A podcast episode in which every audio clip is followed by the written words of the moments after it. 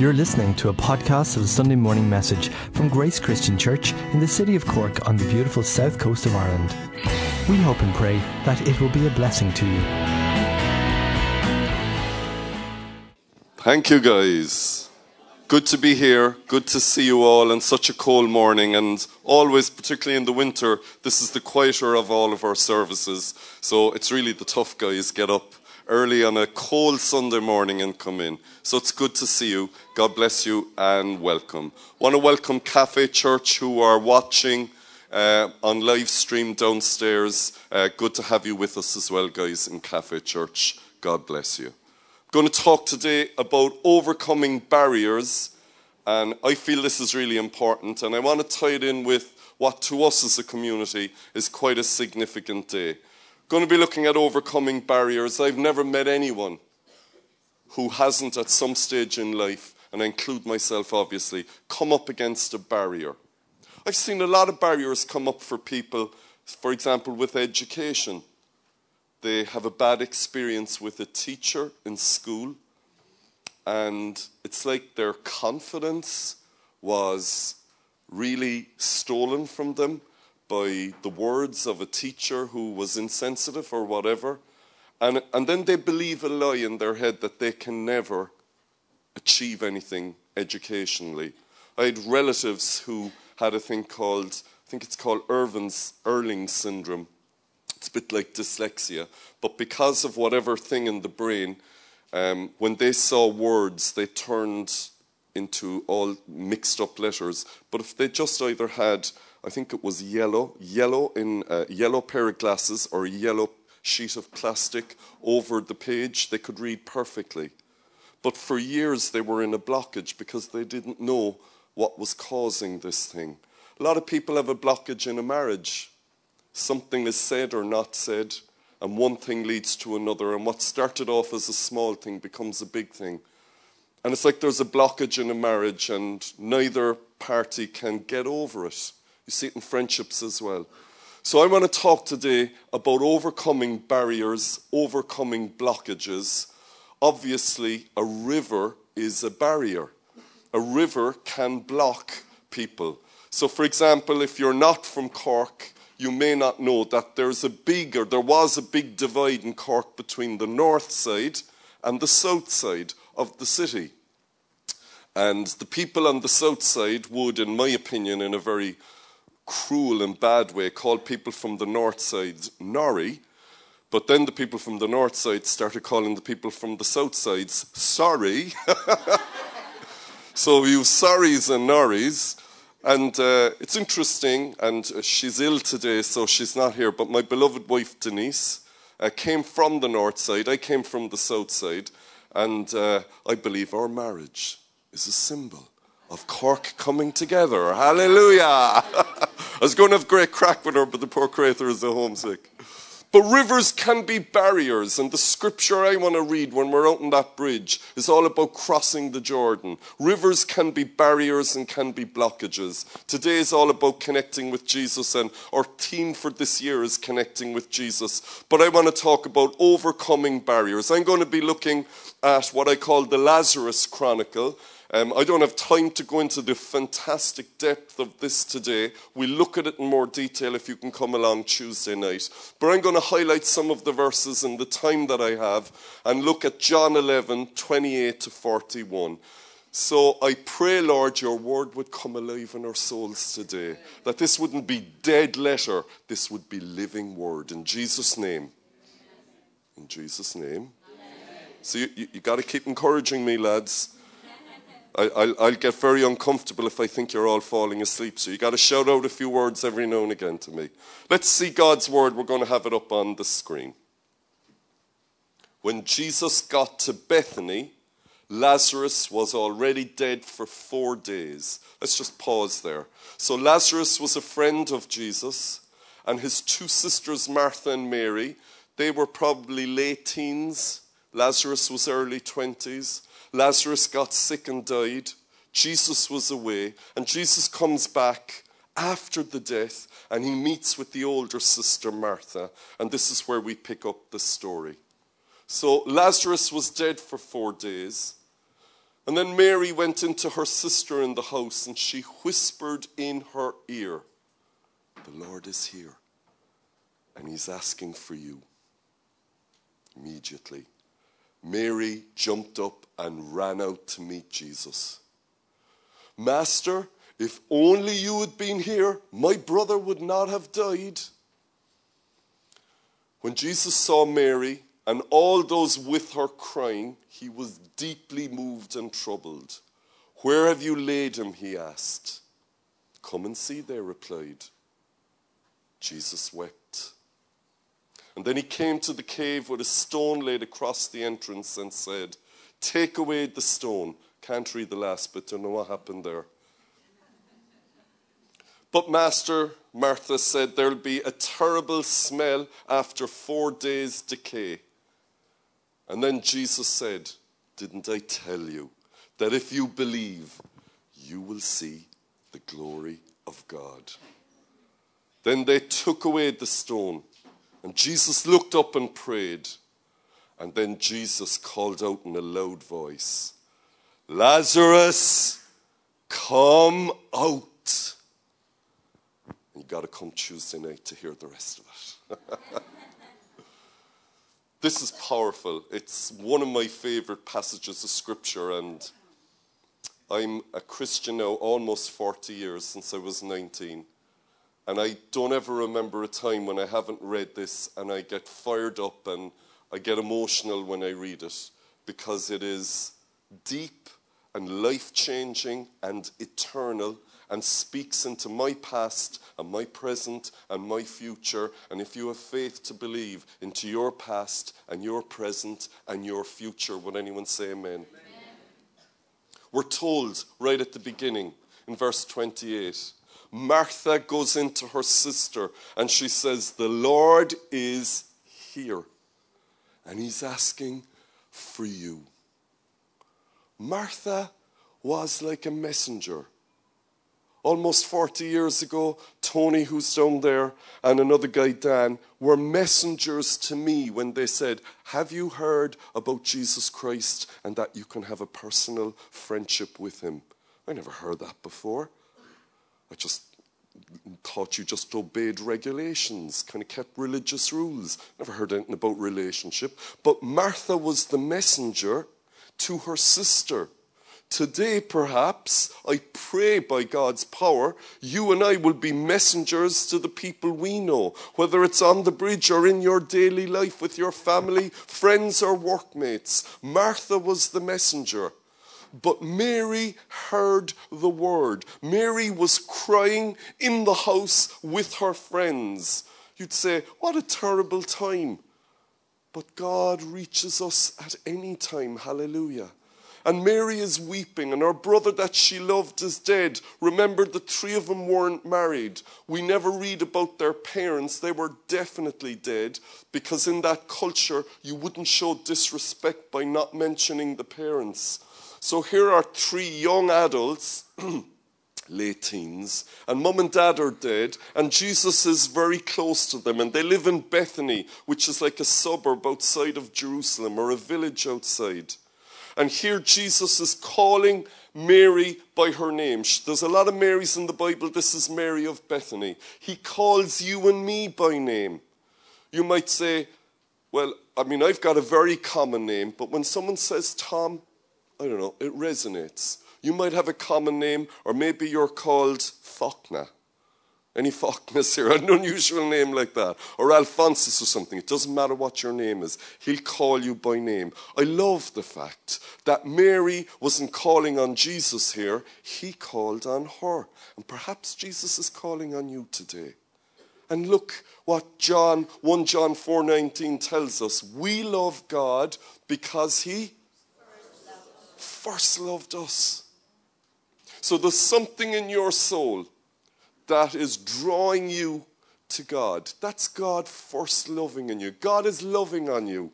He's calling you. He's knocking at the door of your heart. So, Mary, in her experience and in her situation, which was very grief stricken, and yet into that awful situation of loneliness and despair, someone comes with the message, and it is God who is calling on her. And we're told that Mary jumped up immediately. Don't waste time with God. Life is short. If God is knocking on the door of your heart, open the door. Would anyone say amen?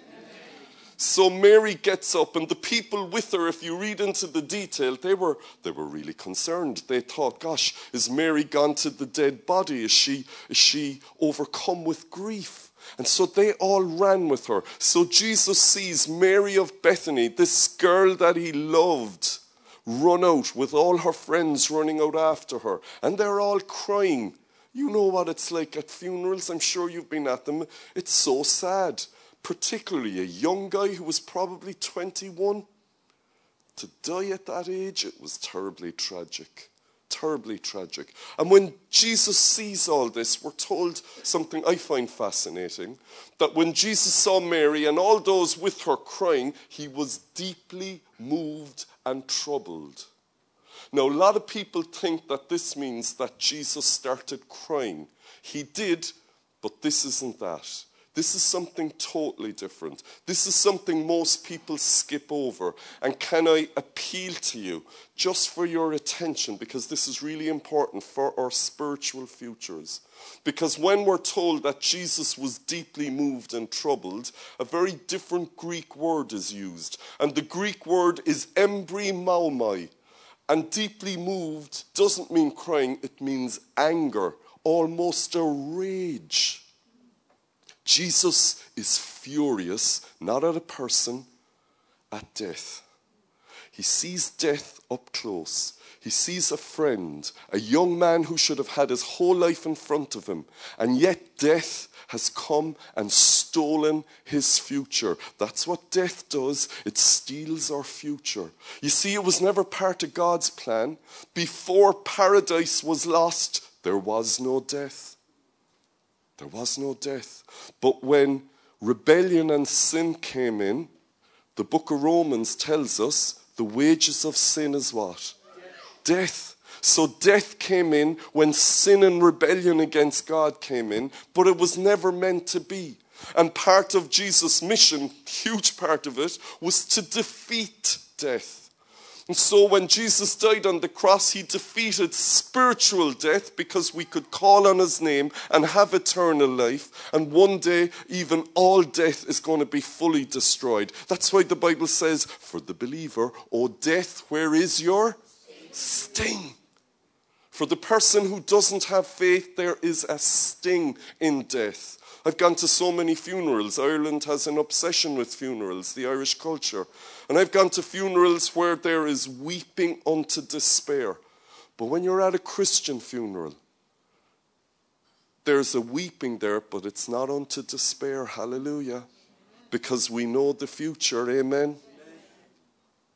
And so Jesus is furious that death is robbing and stealing and destroying there's another very important thing, and bear with me with theology if you can for a moment, because the whole culture, other than the Jews, who were a small minority, believed that God, the Greek, the Greeks started it, Greek culture started a thing called apatheia, and then the Romans started believing it, and it basically means that God cannot feel.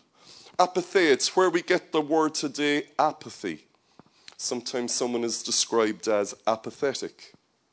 And apatheia was believed even by all the Romans, and they had many gods, and the Greeks had many gods, but they all had one thing in common the gods had no emotion. The gods were indifferent, they were impassionate about human beings.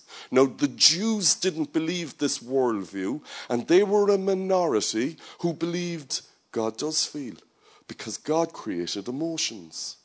So, all of the worldview, and it's a bit like us today, for those of us who are going out on the bridge, because the whole worldview today is if there is a God, he's some kind of old fog up in the sky, and I can just do whatever I want because there are no rules, there are no ethics, there are no guidelines. It's just me doing my thing. And that's a lie. Would anyone say amen? It's a lie in the culture.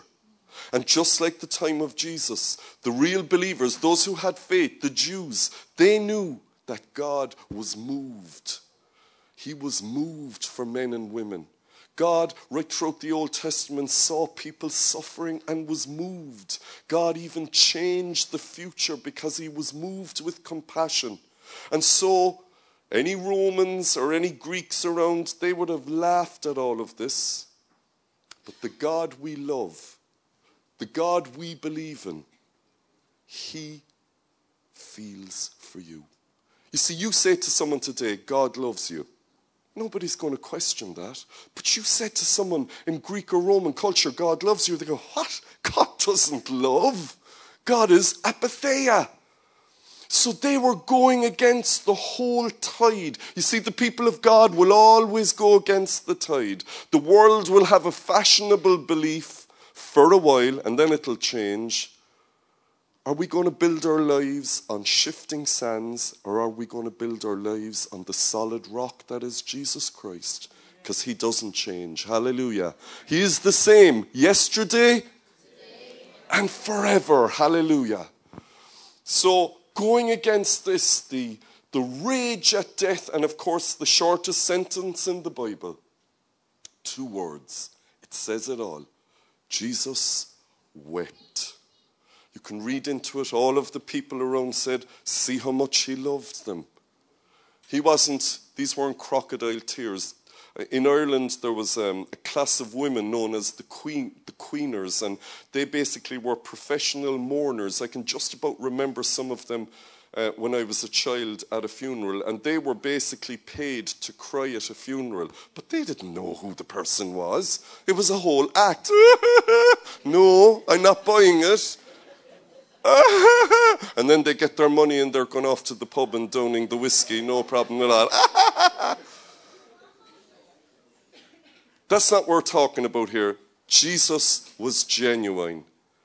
And there were professional mourners in New Testament times. The Romans had them, even the Jews had them. They were professional mourners to kind of stir up a bit of old grief there.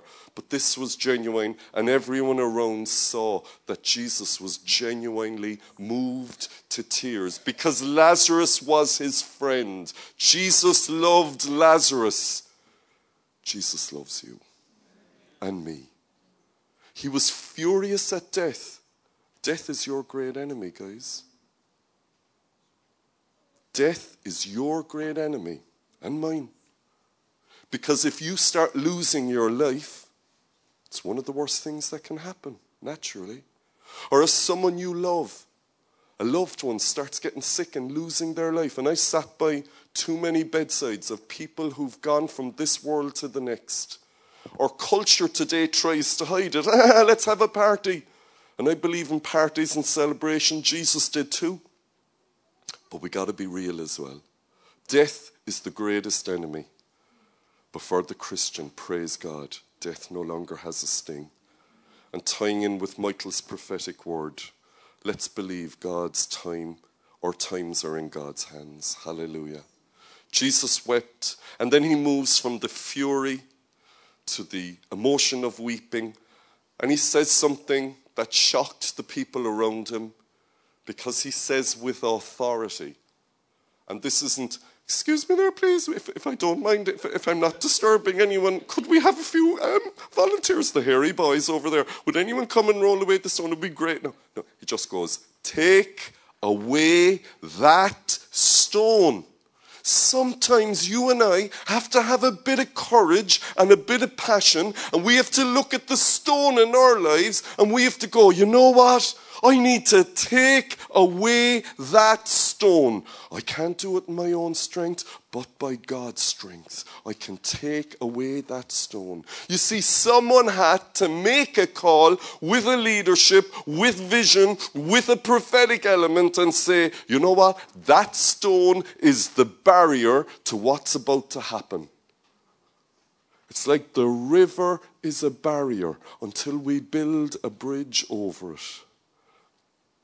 Or bad experience with a teacher is a barrier until we go back and go, you know what? I'm going to overcome that. I'm going to do a night class or whatever it is. That, that hurt in a marriage or a friendship is a barrier until we humble ourselves. But before we humble ourselves, we got to go, God, help me. And would you, God, go before me and take away that stone? So Jesus declares this and what does Martha, one of the two sisters, go? But Lord, the smell from four days. She's 100% correct. It was a rotting body. Death has a peculiar smell, it is horrific. It's like God, as He created nature, allowed death to have that repulsive smell to the living because through that sense of smell, it's like a symbol of what it is to God because it's repulsive in God's nostrils as well. It was never meant to be. And here we have Martha, and Mary would have believed it as well, coming up, but Lord. You see, there's so many but Lords all over this hall. And there's one or two up on the stage here as well. We've got a but Lord. But Lord. What about this issue? But Lord. The stone was a symbol of the blockage. Her expectation was that they would be overwhelmed with the smell of death. And Jesus mildly rebukes her. He doesn't rebuke her, but he corrects her in a, in a loving, constructive way. And Jesus says, Martha, didn't I tell you that if you just have the faith to believe, you will see the glory of God? Now, you and I just quoted Hebrews, which says Jesus Christ is the same yesterday, today, and forever. And if the Bible is true and Jesus is the same yesterday, today, and forever, I hope you're listening down in Cafe Church. If that is true, then surely it's true for today. Would anyone say amen? If you only believe, you and I and I, we will see the glory of God if we hear the Lord say, Take away that stone, but Lord, give the Lord your but prayers, your but Lord prayers. Give them over to God. And so they took away the stone, the Bible says, and Jesus started praying. Verse 41. Here's what's vital the stone had to move before the miracle happened. Before the blockage was broken, here it was death. The stone had to move. It's like we have to go out on that bridge today with absolutely nothing to prove anything. We've got to walk out by faith, those words are going out there. But we do it by faith because I believe as a community, you see, Cork was very different 23 years ago when we started. If we'd gone out in the streets, people were cold and hard, and Cork was known as the missionaries' graveyard. Anyone who came here to share the gospel was usually run out or laughed out. It was a tough place, but Cork has changed. There is a change, there is a disillusionment with what this world has to offer there's a realization that there is a spiritual reality there. There's people from all over the world who have come and have added beautiful colored hues to the tapestry that is life in Cork. And many have come and they're believers. And so they have influenced so many around the city.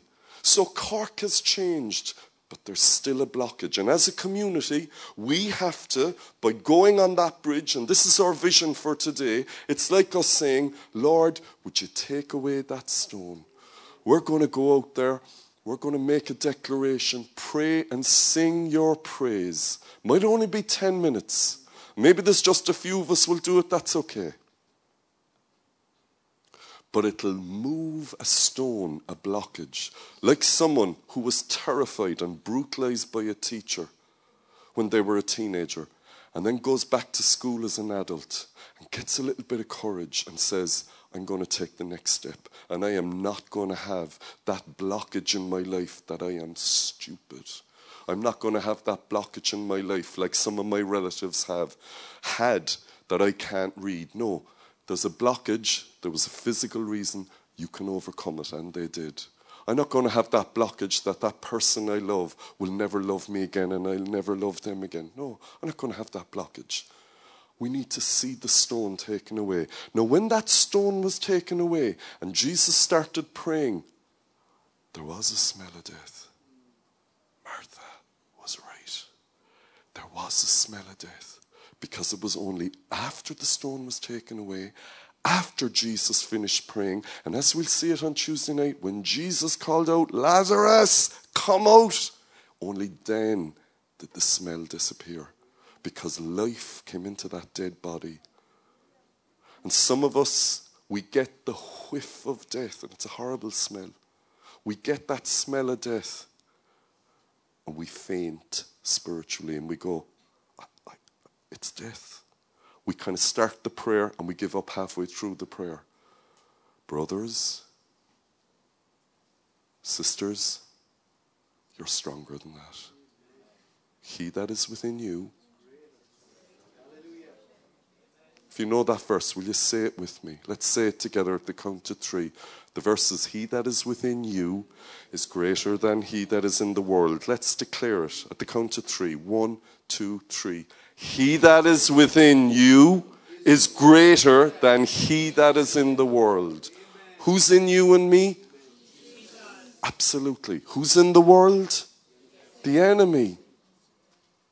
The good that God has planted in your heart, the faith is greater than the evil that's around us in the world.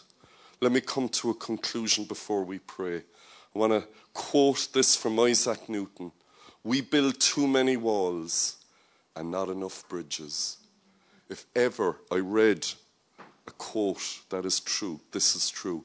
I've seen people build walls. Well, I need my privacy, I need my protection, and I get it, and there are times when that is needed. But there's so many walls being built and so few bridges being built. Hallelujah. Those who perhaps don't believe at all built a bridge right in front of your nose as a prophetic statement, a bit like when the living God moved on the emperor of, of in Babylon and moved his heart. And it was he who spurred the believers, the Jews, to take the next step of faith. So, brothers and sisters, we're going to sing a song. We started singing it. He called my name, and I ran out of that grave. We're going to pray. Number one, if anybody here knows that the Lord is asking for you, that you'll be like Mary of Bethany and you'll respond and you'll start coming to Jesus today. Who'll say amen? amen? And then for anyone with a blockage, whatever that is, that we will be able to say, Lord, will you roll the stone away from my life, whatever that blockage is? Start the process and I will not faint when the smell of death hits me because I know I'm going to get through that and I'm going to see life after death. Hallelujah.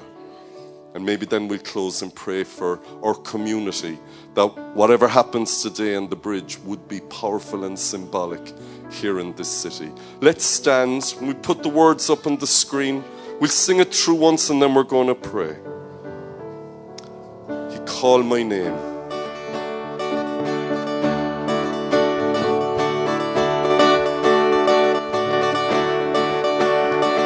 was buried.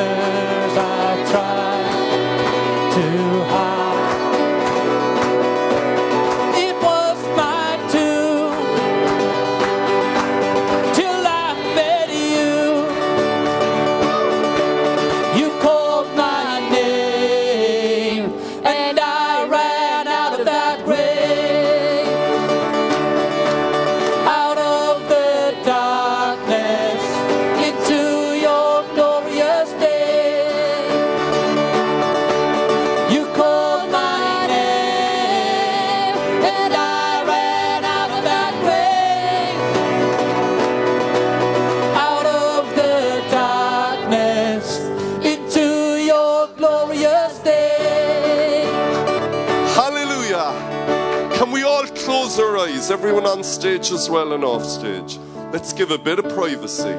If anyone here hears God calling their name today, you need to respond for your future and your eternal future. So, with every eye in the house closed, I want you to lift up your hand and then take it down again. We're not going to call you up. If you know the Lord, all I can see are hands, I won't see your face.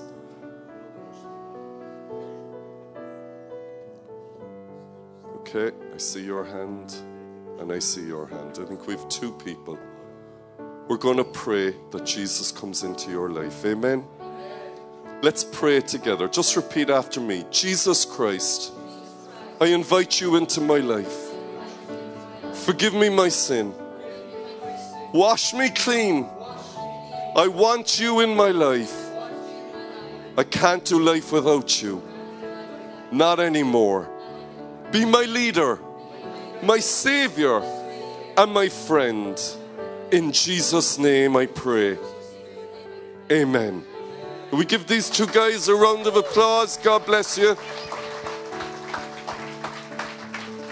How many of us want to say but whatever that blockage is, and it could be in your job, it could be in your health, it could be, like I said, educational, relational, it could be financial, it could be anywhere. If you want to say there's a blockage, Jesus, will you stand outside the tomb in my life and say, Take the stone away? I invite you into that part of my life to make that declaration. If you want the Lord, and maybe it's not you, maybe it's someone you love, and you're here praying for them, I want you to lift up your hand here today because you're praying for yourself, for someone you love. We want to see the blockage. By putting up your hand, the stone will be rolled away. That's how God moves. We're going to sing the song again. I'm going to ask you to leave your seat, come to the top, and we're going to pray.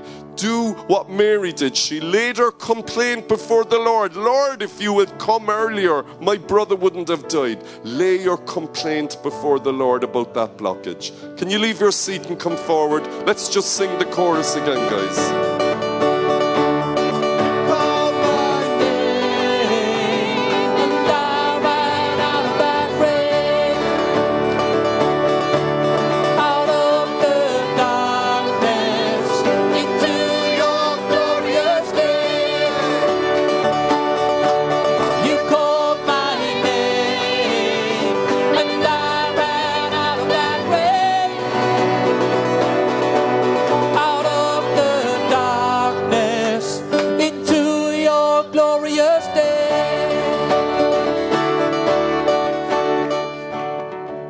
And as I look across all your faces, there are as many individual blockages and big stones as there are human beings here. But I want you to put that blockage in your hand, or if you're praying for someone you love, put their blockage in your hand. Will you lift it up to the Lord? Mary gave her complaint to the Lord. It's okay to do that. Lord, in our hands, we give you this situation. If you want to kneel down, feel free to kneel down. If you want to stay standing, whatever you're comfortable. We give you that person, that issue, that sickness, that bill that we can't pay, that blockage in our career, in our marriages, with our kids, with our parents. Oh God, that spiritual force that has been like a shadow and Jesus, we are inviting you now to stand by our side and come to that tomb. And we ask you today, on the 19th day of January, in the year of our Lord 2020, to say into that blockage that impacts us, take away the stone. Who'll say amen? amen. And as we say that, God, and as we invite the living Jesus to stand by our side, we say to you that when the whiff of death comes out of that tomb, whatever it is, we will not faint. We will still stand and we'll keep believing. Who'll say amen? So we pray, oh God, into our souls, give us fortitude and strength, and give us a vision for the future, and help us, oh God, not to go under, but to rise above this situation. So we pray, oh God, the blockage, the stone, the barrier would go in our lives and in the lives of the people we love. We call on the name of Jesus to do that for us. We leave it at Grace Christian Church. We leave our complaint our problem or situation at the altar. Take it from us, O God. Take it from us, Jesus.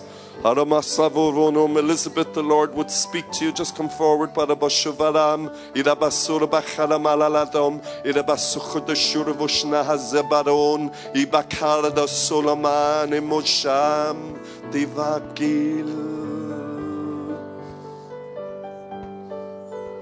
Two forces have been at work in your family, generation upon generation. The power of God and the work of the evil one. Light and darkness fighting for your future and the future of the people you love. And Jesus, your Savior, would speak into your life today, Elizabeth, and declare this. The Lord your God would say, I will not allow darkness to overcome in your family because my plans and my purposes for your family are yes and amen. And even though the evil one's plans are for destruction and addiction and death and loneliness, the Lord your God would say, I will not stand for it because I feel for you. I feel for your family. And in my righteous anger and in my passionate love for you and all those who carry your name, I declare into your family tree and into your future light deliverance, salvation, and faith, says the Lord your God. And so, in this place, far from where you were born, the voice of your God resounds around your ears, around your heart, and around your future. And the living God would say into your future, There is life coming, there is power from heaven coming, and the evil one will not reap a single harvest in any of the lives of your family. So be prepared and hear the good news that will come of breakthroughs across all members of your family, cousins and aunts and immediate family members. Chains are being broken even now in the heavenlies. Ancient curses are being trodden under, and doors are opening, says the Lord your God. Favor, favor from heaven is coming upon you and all who sail with you. Because even though the enemy has attacked your family with a vicious storm, like Paul and the believers on the way to Malta, even though some physical things may be lost, not one person who sails with you will not be saved.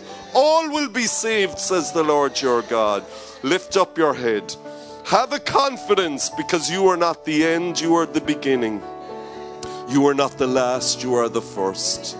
What Satan has said counts for nothing. The Word of God is moving powerfully in all your clan, and this is what the Lord your God would say. Father, we commit Elizabeth, all of her wider family. I don't know them, but you know them intimately, God. And so we pray as this young girl stands in this city, far from the place of her birth. You haven't forgotten her, and you're doing a mighty work in her family. May what you've begun in her life resound and resonate throughout the whole family. In Jesus' name, amen. Amen. Praise God. Going to ask you to pray one more thing for me, whether you're up here or down there, and you may not have the time and it may not be where you're at in your walk. That's okay. But would you join us in praying for us as a community as we, in a communal way, roll away the stone in our city? Would you join us in prayer, guys? if you're okay with it, you might just lift a hand to heaven. If you're a visitor and it's not your thing, please don't be under any pressure. But we lift a hand today, God, in 53 MacCurtain Street. And we ask you, in the name of Jesus, would you give us courage and would something happen in the spiritual realm as we break that barrier today? As we go out onto that bridge of rescue, that bridge of life that over and crosses over the barrier that is the river, would you help us, O oh God, to declare into the heavenly realms that Jesus Christ is Lord in Cork and that our future will be influenced by you more than anyone else. Help us to be a witness to you today, God. In Jesus' name, we pray that many would leave graves, graves of all types, oh God, inside the church. And we prayed the fruitful vine would grow out past over the wall and the fruit would be seen outside our physical church as well. We commit it to you in the name of Jesus. And one more time, the people of God said, Thank you so much for coming, guys. We really appreciate you taking the time. We're going to play out with that song we just sang. We're serving coffee upstairs. If you've got to go, God bless you. If you'd like to hang on, we'd love to see you upstairs. John and the team are going to sing us out. John.